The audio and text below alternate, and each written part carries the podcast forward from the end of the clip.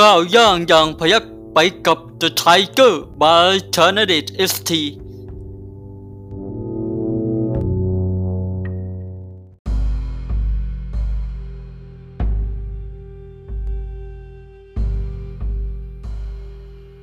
ตำราพิชัยสงครามคงเบ้งบทที่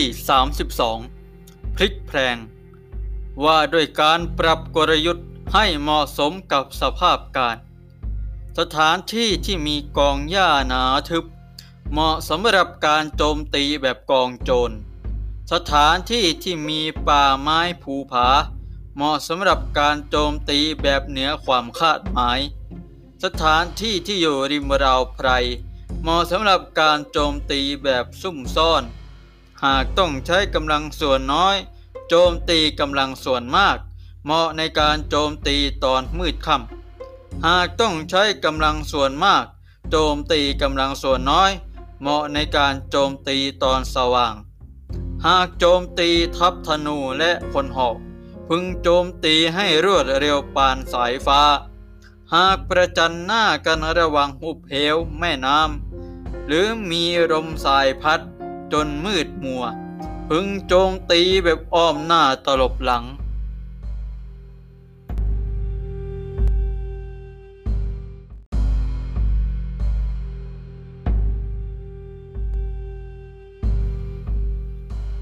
นะครับจากตำราพิชัยสงครามของเบ่งบทที่ 31นะครับขงเบ่งก็ได้เสนอถึงนะครับวิธีการรบในสถานที่ต่างๆนะครับว่าพื้นที่แบบไหนภูมิศาสตร์แบบไหนนะครับเหมาะแก่การรบแบบใดนะครับผมจึงขงเบ่งก็ได้ เขียนไว้ในตำราพิชัยของท่านว่านะในการรบพื้นที่ ต้นใบหญ้าหนานะครับ เหมาะกับการใช้กองจรหรือยุทธการแบบจรยุทธ์นะครับ หากรบในพื้นที่ป่าไม้รกทึบเนี่ยก็ให้โจมตีแบบจับพันนะนอกเหนือการคิดของข้าศึกนะครับเพื่อไม่ให้ข้าศึกได้ทันตั้งตัวนะครับ หากในเป็นสถานที่รบในพื้นที่นะ ราบไม่มีสิ่งซ่อนเล่นใด ๆ นะครับ ก็ให้รบด้วยการขุดสนามเพาะนะเช่นในสงครามโรคครั้งที่หนึ่งนะครับผมนะการรบกันของระหว่างฝ่ายสัมพันธมิตรกับมหาอำนาจกลางนะครับ ก็มีการขุดสนามเพาะนะครับ บริเวณของประเทศฝรั่งเศสนะยาวยาวเป็นแนวรบที่ยาวมากนะครับผมนะในการรบโดยใช้สนามเพาะนะครับ ในในสภาพที่ค่าศึกเนี่ยมีมากกว่าเรานะก็ให้โจมตีในเวลากลางคืนนะครับผมในเวลาที่ฝ่ายข้าศึกนั้นหลับไหลกันอยู่นะครับ ถ้าหากว่าเรามีกำลังที่มากกว่าข้าศึกนะครับ ก็ให้โจมตีในเวลาเช้าหรือกลางวันนะครับผมหากอาวุธชุดโฉปกรณ์ของเราเป็นจอดเยี่ยมเนี่ยกำลังทหารเข้มแข็งฮึกเหิมเป็นพิเศษ